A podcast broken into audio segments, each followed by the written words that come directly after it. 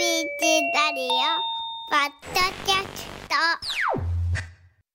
ト。改めましておはようございます。尾形祐介です。お、はようございます。板垣夏美です。えー気温が22.9度ということで、はい。まあ結構暖かい大阪なんですが今日は鍋自慢特集をお送りする予定だったんですがまあ、この暖かさもありますし、なんといってもタイガースが日本一になったため、予定を変更してお送りいたします。はい。鍋特集は後日お送りします。さあ、この時間はタイガース日本一監督特集をお送りしたいと思います。うんつまり、1985年とこの2023年日本一2度しかないわけですから、日本一監督、今まではお一方だったんですが、そこに岡田監督が加わったという。はい1985年日本一の胴上げ監督吉田義雄さんとお電話がつながっています吉田さんおはようございますおはようございます。そしておめでとうございますおめでとうございますあおめでとうございます。よかったですね。よかったですね私はもうずーっとテレビ見ておりました。あの吉田さんね昨日岡田監督ともあのー特番の中でお話しさせてもらったんですがはい、はいはい。一番最初に電話かかってきたの吉田さんよとおっしゃってましたよあ、そうでしたかね。私、あの終わった瞬間ね、ももっともちろん留守番電話って分かってますけどもね。ええええ詳しいことはまた言うとおめでとうという電話入れました。でもええ終わった瞬間ですか？瞬間。うわーさすがですね。やっぱりそのあたりの動きが。早い。ええ。うん。あのペナントレースで勝った時も、はい。クライマックスで勝った時も一番にしてます。やっぱりそれからに、うん。2、3日後、詳しくあのあ。直接は話はしてますけどもね。それが吉田さん流の祝福の仕方なんですね。まあ、なんかそれが一番のね、やっぱり好意っていうかそのう嬉しさをね表す、あの、なんか証じゃないかと思っております。勉強、はい。勉強になります。これから私もその、あの手はちょっと使わせていただきたいと思うんですが。あのしかしうん。しかしよかったですね。吉田さんはちなみにあの日本一決定の瞬間を今テレビでご覧になってらっしゃったとおっしゃいましたが、はい。あのどういう環境でご覧になってらっしゃったか教えていただけますか？そうですね、やっぱりね、あのー、11月の2日なんです、その80、あのー、5年はねあ、はいはいはい。で、昼間のゲームでしたけどもね、ですね。これもね、割合一方的な試合でね、あ、意外と。なええあの9対3だと思います、うん最終的にはね。ええ。それでね、もう7回ぐらいでね、私ね、は割合ね、勝ってから喜ぶという性格でしたんあでね。はいはい。テナントレースも含めて買ってもねええ、もう、あの、詳しく、いやいや、まだわからんわからんってなことは、腹ではそう思ってなくてもね、はい そういう気持ちで、はいあの、コメント、そのうん、マスコミにしてたんですけうんどね、うんうん。最終のあ第6戦だったんですけどね、はい。7回ぐらいからね、えちょうど僕の、だから、あの、む村山君があの候補してましたんでねえ。、はい。あのー新聞記者とかうんマスコミのうんコメントをね、求めてきたって言ってますよって言うんでね、あ珍しく7回ぐらいからね、は気楽に見てね、ああこうこうこういうことを言おうかあという、え初めてでしたあ。。それが38年前のことですよね。はい。岡田さんは昨日どうだったのかというところなんですが、吉田さんはあの、え、テレビの取材であったり、あと寺尾さんもいらっしゃったんですって、昨日は横そうに。でした。はい。あとどなたいらっしゃったんですか？えいろいろ。いやいや、ABC のね、えあのし取材のですよね女性の方がお見えになったと、ええちょっと NHK さん、うんうん岡田監督のああの番組の取材ということでえ。ね、ええ、ええそれも兼ねて来ておられて、それで寺尾君とえ。、はい。あのそれとか家族だけでした。あの、ちなみに。に、寺尾さんにちらっとお聞きしましたが、シャンパンで乾杯されたんですって？いや、結局ね、はい。あそれはあのしておりません。あのあじ実はね、はい。ちょっとあのきざなことを申し上げますけどもね、はい。ちょっと、あの、7年間、7シーズン、ちょっとフランスの野球と関わってまええ、してね、ええ、えでまあ、いろんな頃経験をさせていただきましてね、え。はい。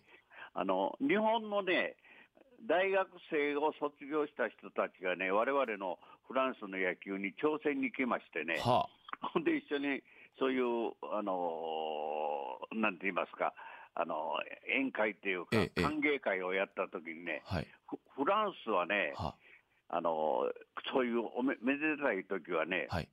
シャンパンをね、はい。さサーベルっていうんですか、はそれでパーッと切ってえ、サーベルってあの、あの、騎士とかが持ってるあの、そうです。あ刃物状のものですよね。そのそのコルクを開けるんじゃなくてね、は。サーベルでパーッと打って、あの吹き飛ばして、そして全全員にこう乾杯するんだと。そういうことをあの現実にしてくれたんです、は。あの日本人のあ。歓迎あ。会、吉田さんの目の前でサーベルで、あの、瓶ごとスパーンと切って。そ、うそうえそう。でそれをね、もしや。何人か知り合いの方をあの私、家に呼んでね、はい。あの、そういうことをしようかという。いうことで、て提案をしたんですけどね、はい。あのまあ、ちょっと失礼ですけども、あの NHK の岡田のは。あの取材ですからね、はい。えーそんな、あなたが主主意識がないから、それは慎めましょうということで気持ちはありましたけども、そういうことは一切してません。じゃあ、世が世なら吉田さん、NHK さんの取材が入ってなかったら、ワインを吉田さんの日本刀でスパーンと、そうそうそう。見たかったな。であのどどういう人をお呼びしようかなとあ。は、そこまで言ってたんですけど、ね、うわー、そうか。ま、まあ、し取材を優先されたってことですね。さす、さす。当然そうささすがですね。えーと言ったんですけどもね、はい。でもあの、まあ、うん。よかった人、とりあえず。ね。はい。で、昨日あの ABC テレビの特番にもあれ12時前ぐらいに出られたと思うんですが、そうです吉田さん、ちょっと今日はじゃあ、あの睡眠時間もいつもより少なめじゃないですか？そ。れでね、実はね、昼昼にね、ちょっとまた、あの、球団の人と会わないといけませんのでね、えそれでちょっとラジオでも、もう、失礼と分かりながらね、あの、ちょっと、あの、こう、ラジオで出演させていただいてるんいや。そんなんそんなん、もう恐縮でございます。ありがとうございます。でも、あの、戦前の予想通りと言いますか、吉田さん、最終的に7戦目までもつれ込みましたね。はい、そうですね。あの、そうん。はい。でも、あの、いいエラーがちょっと出ましたけどもね、あ,、の、非常に、あの、この関西同士ということもあってね、うん東京は関東は知りませんけどもね、はいや関西は盛り上がったんじゃないですか。あ間違いないです。で、はい吉田さんの視点で7戦すべてご覧になられたと思いますが、はい、どういう。どういうところに両チームの最後勝負を分かつ違いがあったとはおお考えですか？やっぱりね、あの話すら長いと思いますけども、ポイントを申しますとね、やっぱり、あのペナントレース通りの試合をあ。あの当たり前のことは当たり前にやり遂げた、これがやっぱりお岡田阪神と、やっぱりちょっとあのあれはオリックスはね、はい。中島監督ははい。メンバーを、野手をうん、変えたり、うん。キャッチャーと外野と森あ選手って、あの我々の考えではちょっと、あ、あのそういうあのうん。起用方法、これはもう、うんそれを批判するとか、そういうことじゃなくてね、普段通りの試合を当たり前の、にやって勝ったと。いう、それがあのタイガースの強さだったと思います。わゆる岡田監督が今年常々言っていた普通通りでいいんよっていうのがそうです。ある程度日本シリーズでもできたんじゃないかと。そうですね。あのはいそれと、まあ、簡単に、はいあ自分な、こう、なんて言いますか、批評するあお願いしますですけどもね、はい。あのまあ、1戦、2戦、ああいうゲームで、80、80。3戦、4戦でしょ？はい。それで、あの結局ね、うん昨日のゲームもね、はい。振り返ってみますとね、ええ。そのノイジーのスリランホームラン出ましたええ、よね。ええ、えええそれで、5回の攻撃でね、え。はい。攻撃ですよ。はい。ワンアウト一塁二塁でね、はい。中野の打った勝負ところがね、は。ああの月崩れ。そうです、リプレイプレイになったんですよね、でした、リクエスト。リクエスト、はい。反あ発を入れずに岡田がね、あの行きましたねたんですよはあそしたらね、やっぱりすあれ、さすがにあのセーフですよね、でした。あれはね、あのーまあ、プレーで言うなら、岡田監督のその決断、采配、リプレーをした、その、はい。攻撃したのはね、ええ。ファインプレーですよ。それが間一髪セーフになってね、はい。その後、あの森下、それとクリーンナップはいの大山、三連打それと三連打、ノイジーあの3点がね、試合を決めたんですよ。吉田さん、私も吉田さんにもう20年近く野球を教わってきてなんですけれどもいや、いや今思い出したのが、尾形さん、ゲッツー崩れというのは得点になるものなんですと。だからショートセカンド大事でだ、ダブルプレー大事なんですっていう、そこになるわけですね。そうです、1対0で勝っていても、ランナー生かしてね、ホームラン打たれたら2対1で負けるんですよね。なるほど。だから、あれの生きたことがね、野手の監督である、あやっぱり僕、あれですよ、あの、ききあのなんていうのかな、あの考えですよね。岡田監督、セカンドの岡田監督ですね。すええああのあの判断が非常に大きいですよね。いや、吉田さん、やっぱりさすが興味深い、そこに、あの、結局、だから守り勝つ野球で岡田監督は今年勝ってきた。吉田さんもそれを標榜されてた。最終的にはそこが明暗を分けたわけですか。そうです。ですからね、うわあののノイジーが打った時もね、当たらない3番がヒットを打ってね、はい大山のフォアボールが生きてるんですよ。確かに。ええ、でもっと言うならね、最終的にデッドボールですか？あの、宮城の。そうです、はい宮城の。スリーランの前のね。はいはいはい。そうです、はい。ええ、でもっと言うならばね、あのあ振り返ってみますとね、はいはい4戦、5戦でしたかね、甲子園で？こ甲子園で。はい。サヨナラ勝ちと逆転勝ちのゲームですか？そうです、はいそ。のと時にね、はい。不利な場面でね、はい。岩さを使ったでしょ。あれは監督としてどうですか？それもね、はこここれがね、本人の自信にもなりね、特に6対2で逆8回に逆転したね、はい。あの2対0で負けていた、そのあれをあの湯浅が抑えてね、うん。逆転につながったと、僕はそういう意味でのあの、ほとんど出てないんですよ、公式戦。あの6月以来です。はい。それがここで自分のそうした力を発揮したことがね、はい。ふわーっとチームに奮い出させたと思いますよ。あれ確実にこのシリーズのポイントの一つですよね。吉田さんね、ポイント、はい、一つでした。昨日特番で中西清樹さんがいらっしゃって、はい。岡田さんのインタビューの時にその話になったんですが、はい。中西さん、ピッチングコーチの立場だったら、やっぱりあれははい理解できないというか、湯浅を押すことはできなかったとおっしゃってましたが、ああ、それ勇気いりますよね。吉田監督だったらどうですか？私もね、まさかと思いまし。やったぱりですか。はい。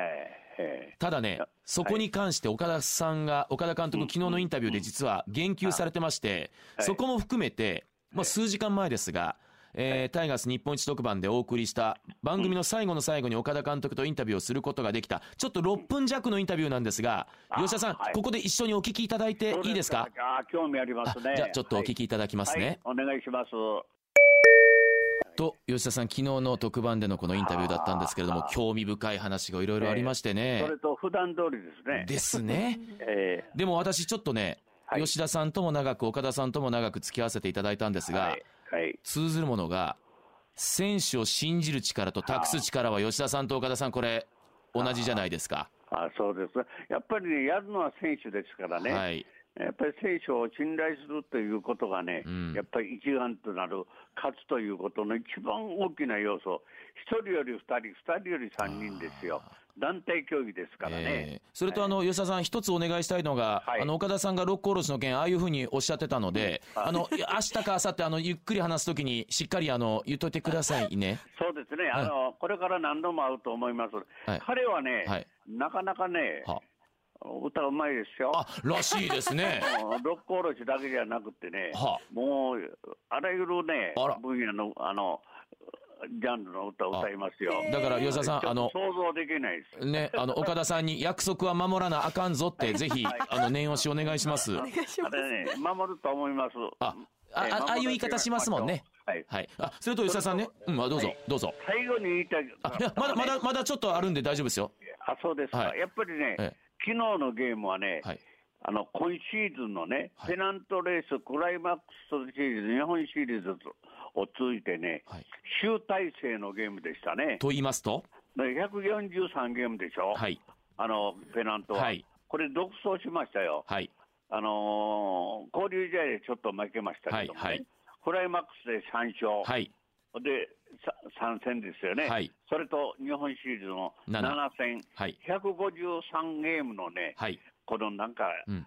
凝縮したゲームだったんじゃないですか、昨日は。うん。はい、うん。で、私はそう評価しております。あの、日本シリーズのはい。公式の MVP は近本選手になったんですが、はい。はい。吉田さん吉田 MVP はどなたに挙げたいですか？判断も含めて、その全然対象が、はい。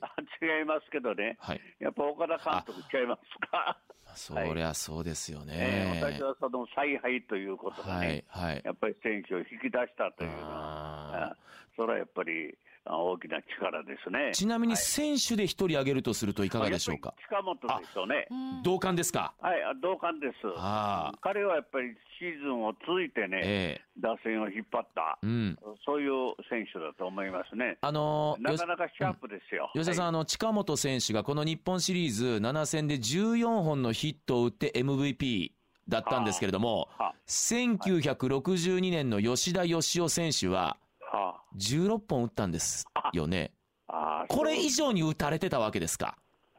そう、私ね、はふっと今、その数字を、はいあの尾形さえんおっしゃったんで、思い出しますとね、は7戦ですけどね、はい。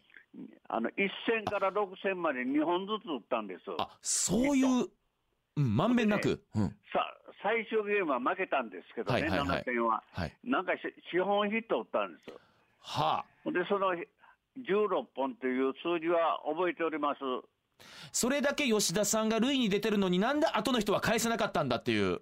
いや、それはまあ、どうだったんで、ととりあえずね、もう61年前のことですけどね。ああのあの時のね、ちょちょっともう、あの数秒で終わりますけどね、はい。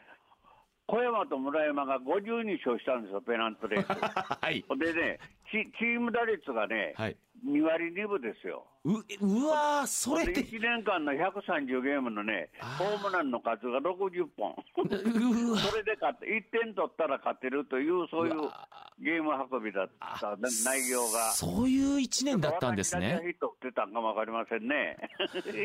あーじゃあもう守り勝たないと勝てないわけですよね。そう。いう特徴はやっぱり、ああのそれを発揮、わずかなところでできなかったんで、ええ3勝4敗って負け、2勝でね、ええ。2連勝して出て、1分けを含めて、あ、東映にね？あはい。負けたんですね。で、そこから負けはい。負け負け負けってなっちゃったんですよね。はい。まあはい、でも吉田さん、そこから時は流れて、そうです。阪神タイガースの2度目の日本一ですよ。ようやく2度目ですよ、に吉田さん。そうですね。長かったですね。でもね、今ね、はいあの、調べてたら、阪神は、まあ、若いです。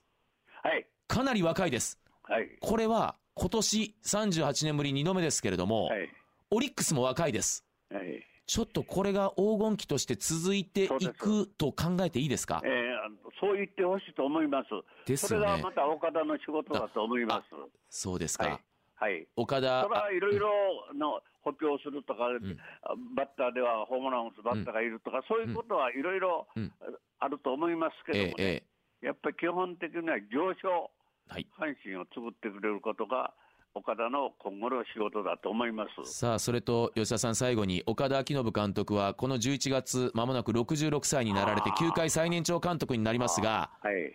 まだまだいけますよね。ええやっぱこれからね、やっぱりね、あの平均年齢も、はいあの高くなってますんでね、はい。やっぱり名将になってほしいですね。いや、ほら、周りを見ると原監督、うんまあもうそのあの一歩、はいあの歩んでますけどもね、ええええほら、新井貴弘監督だ、安倍監督だ、みんな40代の監督が増えてくる中、そこによりそう65です歳、6歳の岡田監督が光るなと思うんですけどもね。ええええそのうちに、やっぱりね、あの球団は永遠に続きますよ。はい。はい。監督は一コマに過ぎませんからね、はいその自分のその任務の時は、やっぱりいい選手を育って上昇球団を強くするというのが、岡田のもう差し当たってる目の前の仕事だと思いますね、まあ、それを成し遂げてくれると思います、はい。し信じてます。吉田さん、は本当にあの、お忙しい、ね、ちょっと睡眠時間も短い中、今朝はありがとうございました。いやもう電話で失礼いやいやそれとともに吉田さん、あの、はい。例の、あの、今度は吉田義雄さん、岡田彰信さんを含めましてのはい、はい六甲おろし熱唱の会を、次は、はいじゃあ、心待ちにしておりますので、3番までやりました。いやーもう一番いい3番まで、3番までやりましょう。あの、岡田監督にも明日、明後日伝えといてください。お願いします。はい、はいわ、かりました。じゃあ今日はどうも。ありがとうございましたありがとうございましたありがとうございました。はいありがとうございました。あ、それとね、はいはいはい、何ですか？あの道場さんによろしくお伝えくださいよ、盛り上げていただいた。はい。あの、ちょっとこれ近々、それこそ、はあの、日本一の報告に行かなきゃならないなと思ってますんで、はい。くれぐれも、よえよろしくお伝えくださいはい、吉田さんは岡田さんに、私は道場さんに、じゃあ、はい。それぞれ伝えるということで、はい。ありがとうございました。あどうもありがとうございました。